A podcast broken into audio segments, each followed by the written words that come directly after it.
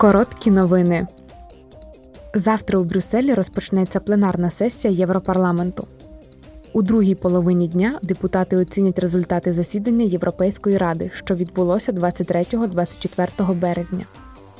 У дебатах візьмуть участь голова Європейської ради Шарль Мішель та голова Єврокомісії Урсула фон дер Ляєн. Завтра у Брюсселі депутати Європарламенту проведуть дебати щодо угоди про нові правила, які гарантуватимуть, що продукція в ЄС відповідає найвищим стандартам безпеки. Новий закон поширюватиметься на всі товари, незалежно від того, продаються вони онлайн чи в звичайних магазинах. Закон, серед іншого, встановить нові процедури відкликання продукції та вилучення з обігу небезпечних товарів в інтернеті. Депутати Європарламенту винесуть новий закон на голосування у четвер.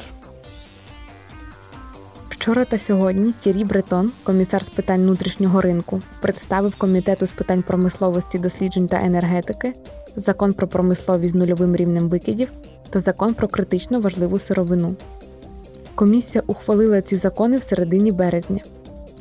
Вони були представлені в промисловому плані зеленого курсу ЄС і мають на меті зробити ЄС більш стійким, конкурентноспроможним і автономним.